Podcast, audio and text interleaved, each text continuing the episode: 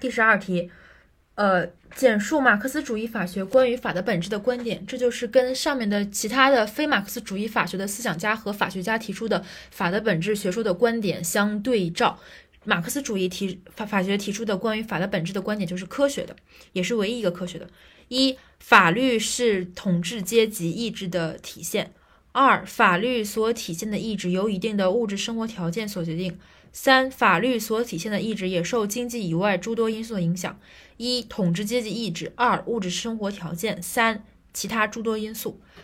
一、法律是统治阶级意志的体现；二、法律所体现的意志受由一定的社会物质条物质生活条件所决定；三、法律所体现的意志也受经济以外其他因素的影响。一、法律是阶级统治阶级意志的体现。二、法律所体现的意志由一定的物质生活条件所决定。三、法律所体现的意志也受经济以外诸多因素的影响。